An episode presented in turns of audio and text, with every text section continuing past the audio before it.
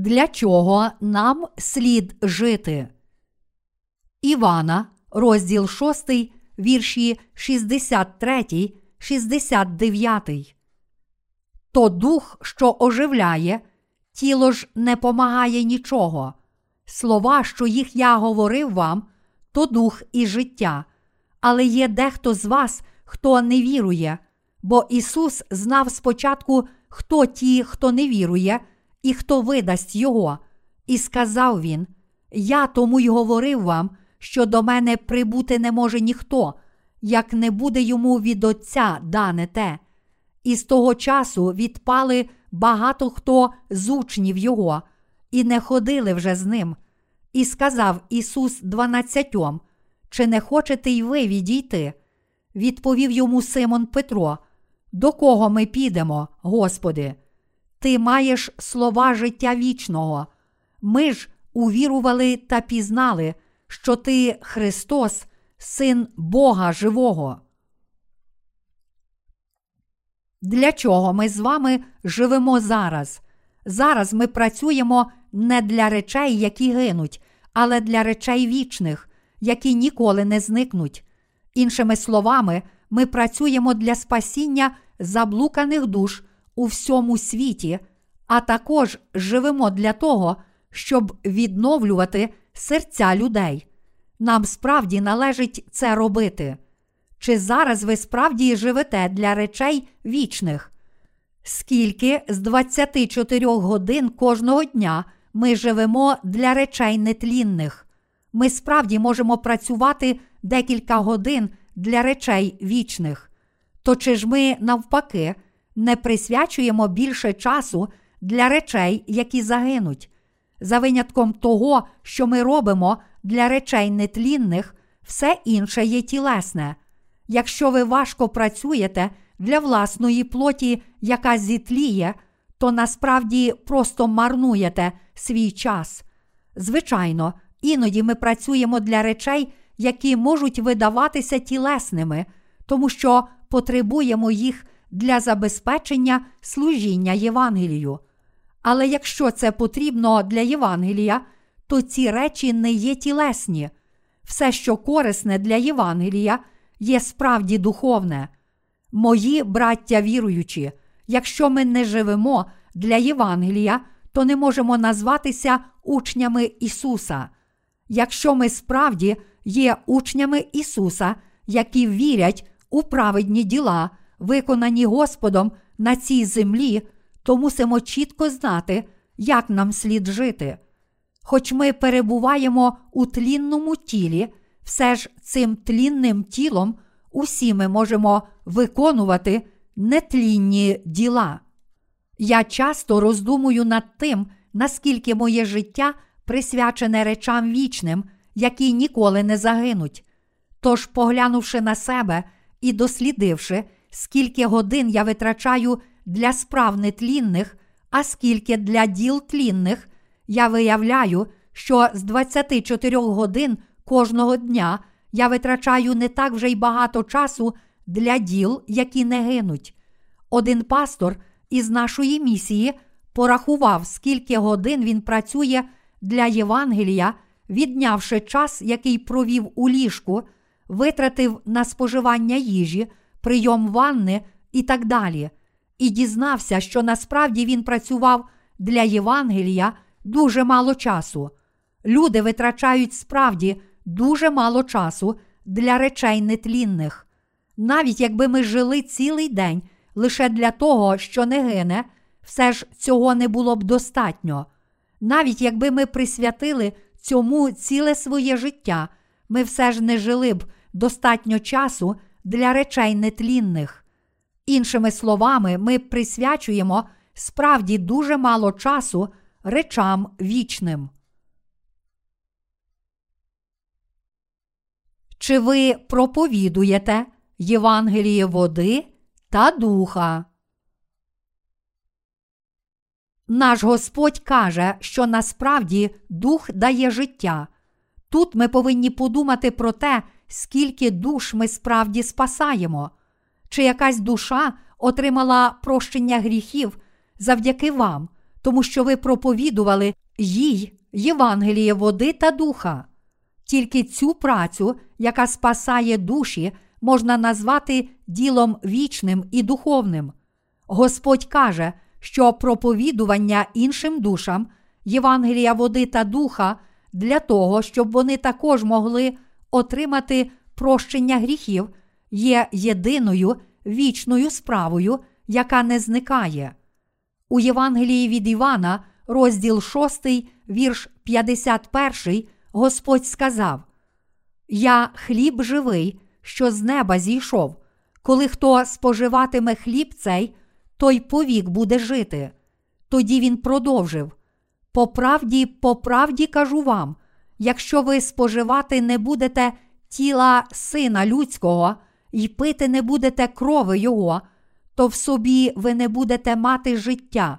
Хто тіло моє споживає та кров мою п'є, той має вічне життя, і того воскрешу я останнього дня, бо тіло моє то правдиво пожива, моя ж кров то правдиво пиття.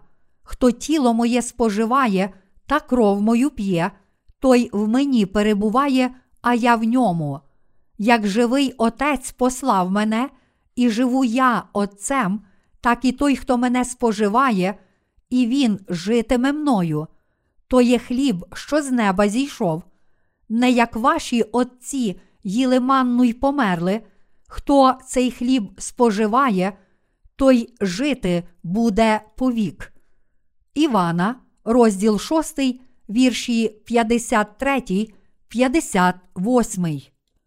Так само у Євангелії від Івана, розділ 6, написано про те, як Господь прийшов як хліб життя і дав нам життя вічне. Іншими словами, цей розділ пояснює нам, що кожен, хто їсть тіло Ісуса і п'є Його кров, отримає вічне життя. Ті з нас, які пізнали цю правду і повірили у неї раніше, ніж інші люди, повинні проповідувати це Євангеліє спасіння всім іншим. Тільки тоді ми справді будемо виконувати діла вічні. Якщо ми проповідуємо те, що самі хочемо, то все це загине духовно. Тільки проповідуючи те, що Господь зробив для нас, тобто Його тіло і кров, ми справді працюємо для того, що ніколи не зітліє, виконуючи діла, які спасають душі. Проповідувати те, що Господь зробив для нас, означає дбати про поживу, яка не зникає.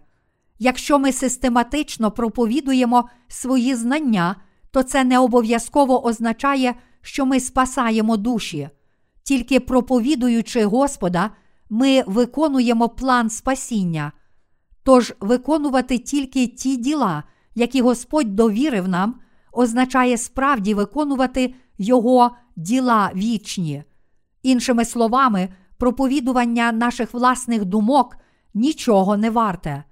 Коли Господь сказав: Я хліб живий, що з неба зійшов, коли хто споживатиме хліб цей, той повік буде жити, а хліб, що дам я, то є тіло моє, яке я за життя світові дам.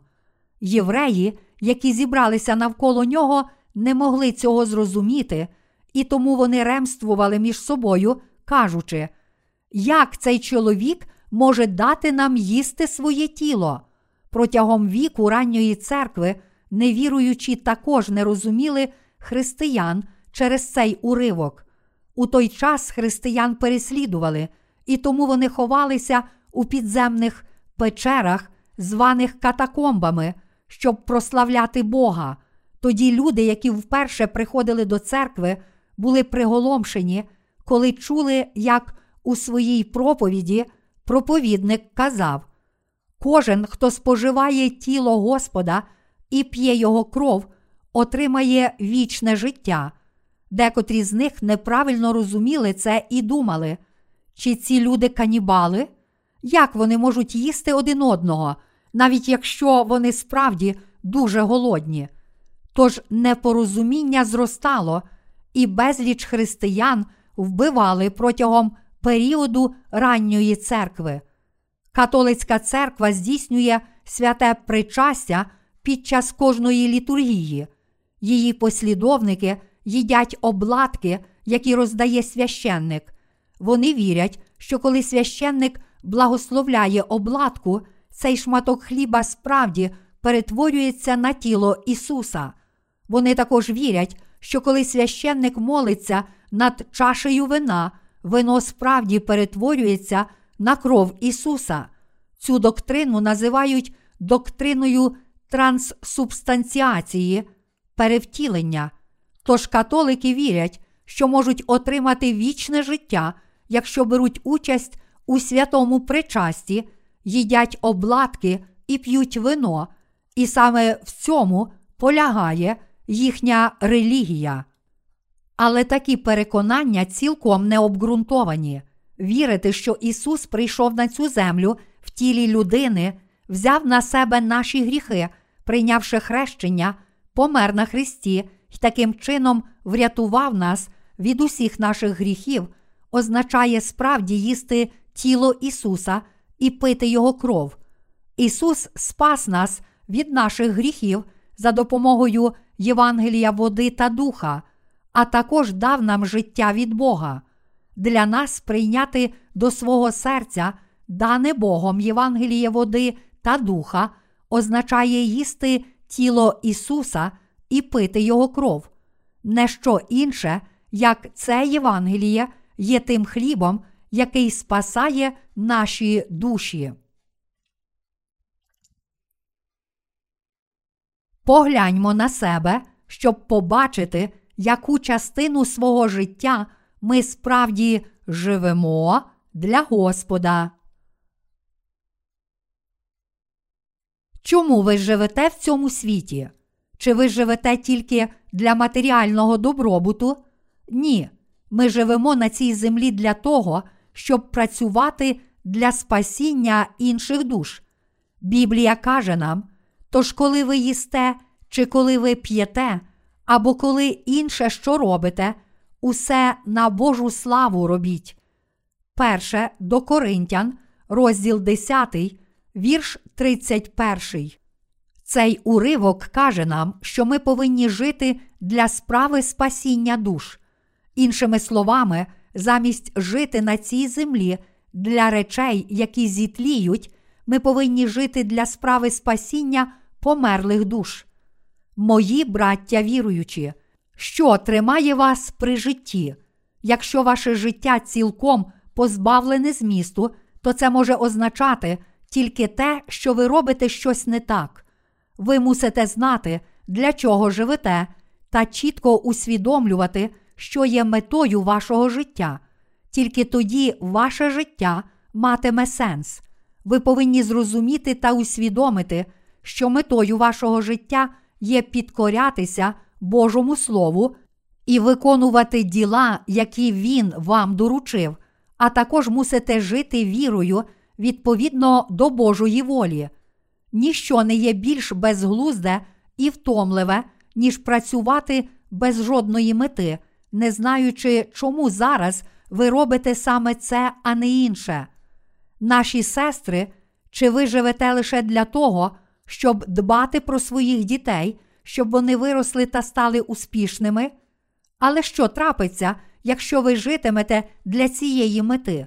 Якщо весь цей час ви будете лише дбати про своїх дітей, то зрештою помрете, і ваші власні діти також зроблять те, що й ви, тобто дбатимуть про своїх дітей і, зрештою, загинуть, як і ви. Що це? Це не є життя, справді присвячене речам вічним. Поки ви ще живете, ви повинні найперше зустрітися з Ісусом і отримати прощення гріхів, а потім мусите працювати для спасіння інших душ. Ви мусите йти до мети, до діл вічних. Якщо ви не знаєте, для чого зараз живете, тобто, якщо ваше життя безцільне, то ви живете справді нічого не вартим життям.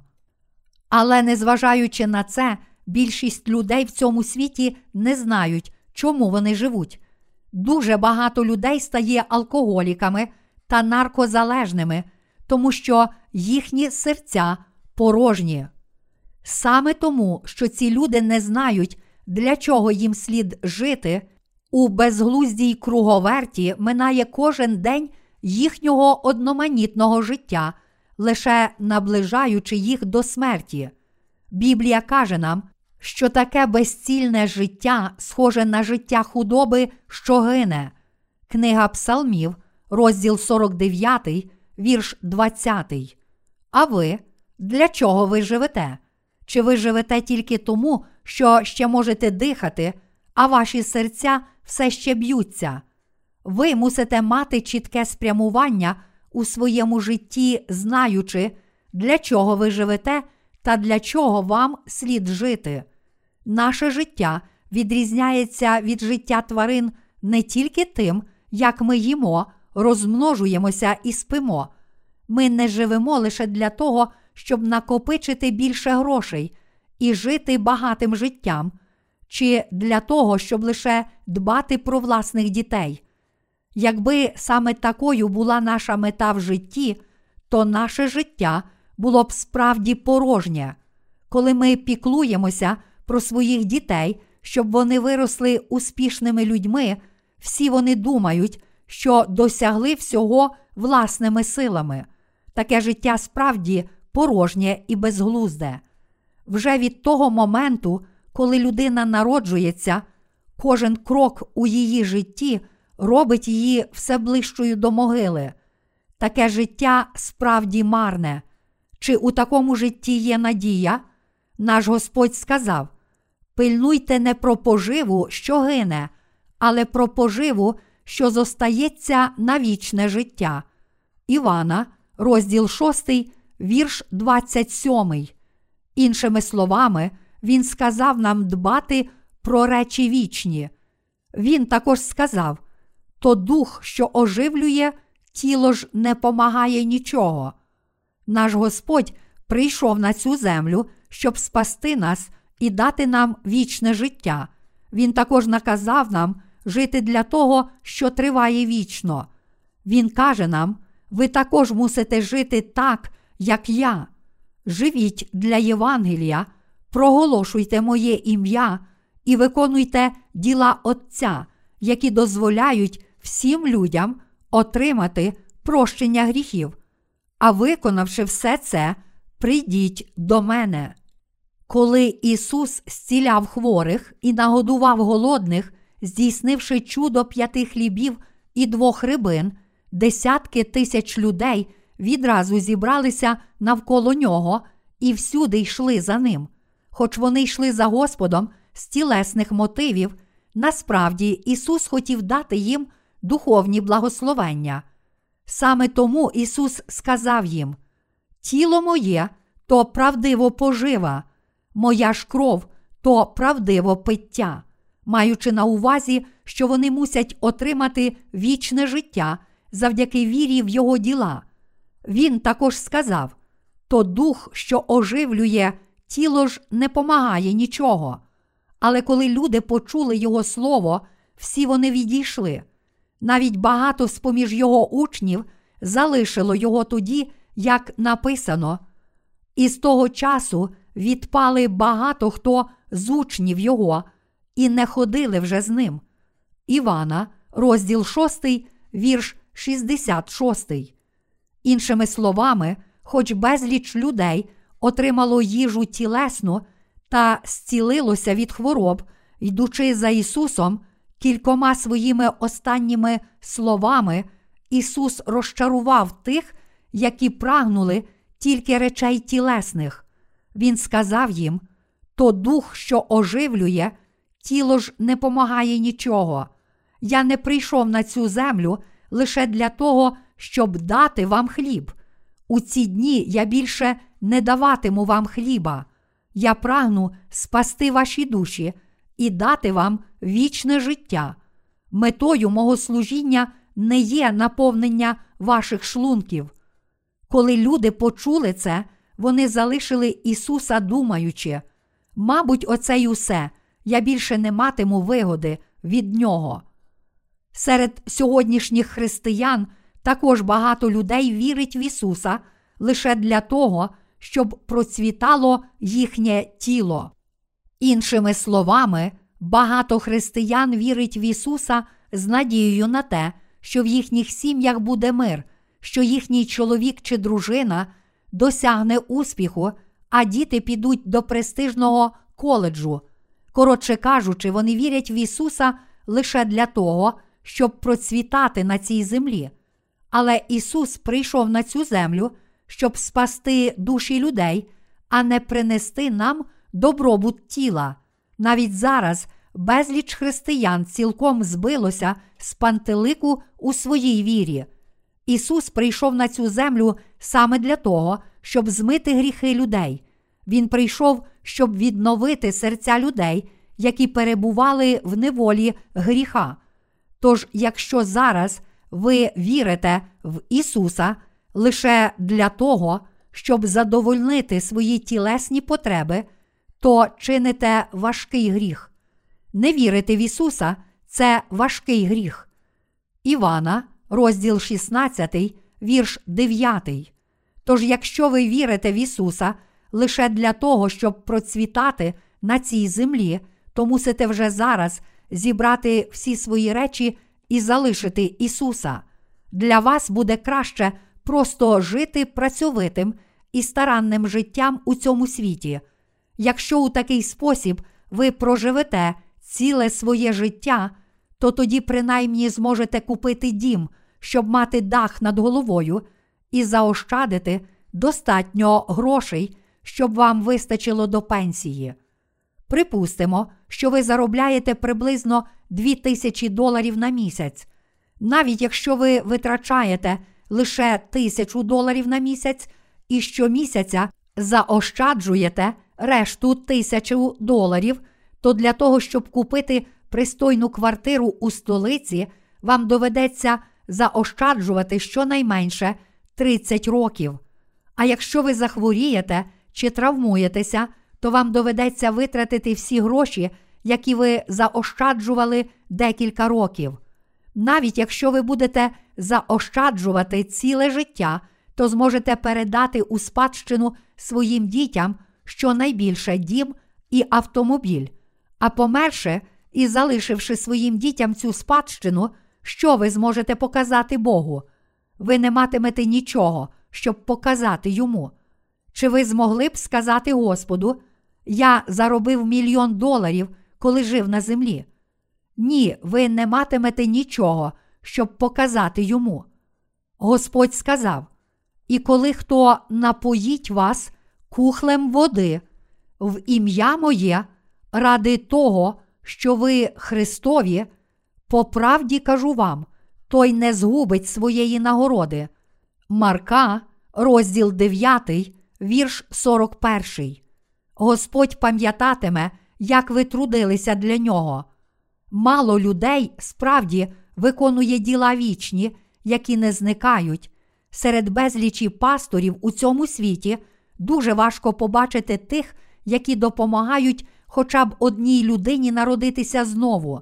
Переважна більшість із них нічого не робить протягом цілого життя. Ці пастори самі живуть для речей тілесних і змушують інших жити для речей, які гинуть, і тому, померши, всі вони будуть вкинуті до пекла на вічне тління. Я закликаю вас пам'ятати, що наш Господь сказав: то дух, що оживлює, Він доручив нам ці діла, які дають життя. Прочитаймо разом Євангеліє від Івана, розділ 6, вірші 67, 68. І сказав Ісус дванадцятьом, чи не хочете й ви відійти? Відповів йому Симон Петро. До кого ми підемо, Господи? Ти маєш слова життя вічного. Ісус сказав учням: Якщо ви також хочете піти, то йдіть, то дух, що оживлює. Я прийшов, щоб спасти душі всіх людей, а не вилікувати ваші хвороби. Тут ми можемо побачити, що Петро був народжений знову. Коли Петро сказав, до кого ми підемо, Господи, ти маєш слова життя вічного, він визнав наступне: Твоє слово справді є словом вічного життя, словом, яке нас спасає. Твоє слово це не що інше, як Слово Боже. Лише завдяки Твоєму Слову ми отримали вічне життя, і саме відповідно до Твого Слова ми отримали прощення гріхів. Своїм щастям і вічним процвітанням ми завдячуємо Твоєму Слову. Саме тому Петро визнав: ми ж увірували та пізнали, що Ти Христос, Син Бога Живого. Івана, розділ 6, вірш 69. Петро справді вірив у дійсне слово вічного життя. Ми повинні пізнати і повірити в те, що наш Господь сказав нам, а також належним чином жити відповідно до Його слів. Я прошу вас не марнувати свого життя, живучи так безглуздо, як свиня, яка думає тільки про те, що буде їсти і пити, та, зрештою, помирає. Звичайно, перш ніж ми народилися знову, завдяки Євангелію води та духа, ми були преречені жити таким життям. Чому? Тому що ми не знали, яке життя є правильне. Але тепер, коли ми стали народженими знову людьми, ми знаємо, що Господь послав нас на цю землю, щоб ми жили для речей цінних та вічних, які спасають людей від їхніх гріхів. Ось чому Бог дав нам свою церкву, наші сім'ї та роботу. Я закликаю вас усіх повірити, що Бог дав нам усі ці обставини, щоб змусити нас виконувати діла, які спасають душі. Ми повинні справді мати правильне духовне розуміння цього питання і жити вірою. Чи ви все ще є духовно незрілі, а ваші думки прагнуть речей плоті? Як я можу досягти успіху і жити в достатку на цій землі? Зараз, коли я вже не маю жодного гріха, що мені слід робити, щоб жити щасливо з моєю сім'єю?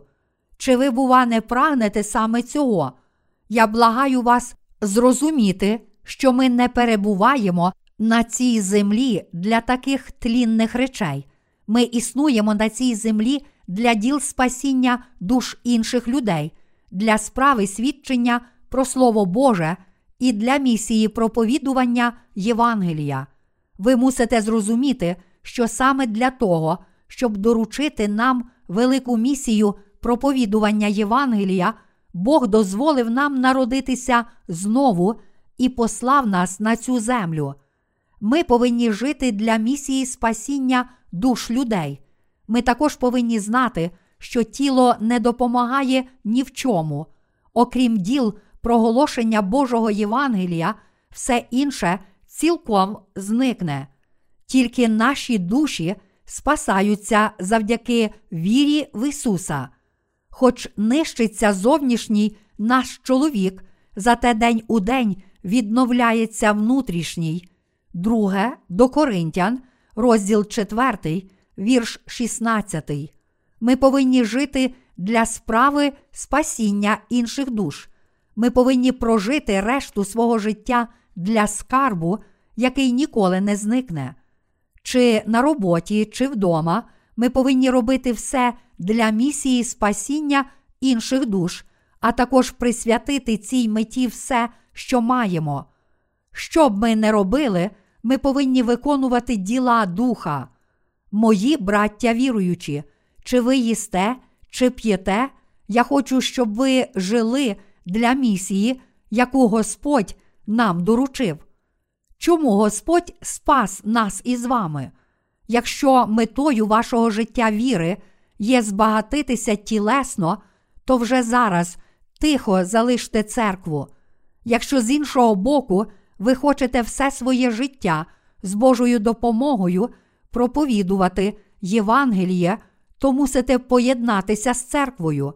Якщо хтось, хто народився знову завдяки вірі, в Євангеліє води та духа, живе тільки для власної плоті, то його серце ніколи не знайде щастя, а Бог не дозволить йому так жити. Якщо хтось із улюблених Божих впаде у світ, то без сумніву Бог усіма необхідними засобами змусить його повернутися до нього. Мої браття віруючі, наша церква не є світською церквою. Якщо ви хочете жити щасливо в Господі, то мусите все своє життя виконувати діла, які спасають душі. Якщо саме цього ви хочете, то мусите бути з нами. Але якщо ви хочете зовсім не цього, то мусите зібрати всі свої речі і просто піти. Звичайно, ми справді іноді прагнемо світських речей, та все ж ми повинні чітко бачити свою мету. Хоч ми не можемо завжди виконувати Божу волю, принаймні пам'ятаймо, що є правильною метою нашого життя, все ще мати деякі недоліки та не знати мети свого життя це дві зовсім різні речі. Саме для того, щоб спасати душі, ми молимося, проповідуємо Євангеліє і розширюємо Боже Царство. Ми не маємо жодної іншої мети, окрім цієї. Праведні повинні вірити тільки в Божу праведність, а також жити тільки для цієї праведності.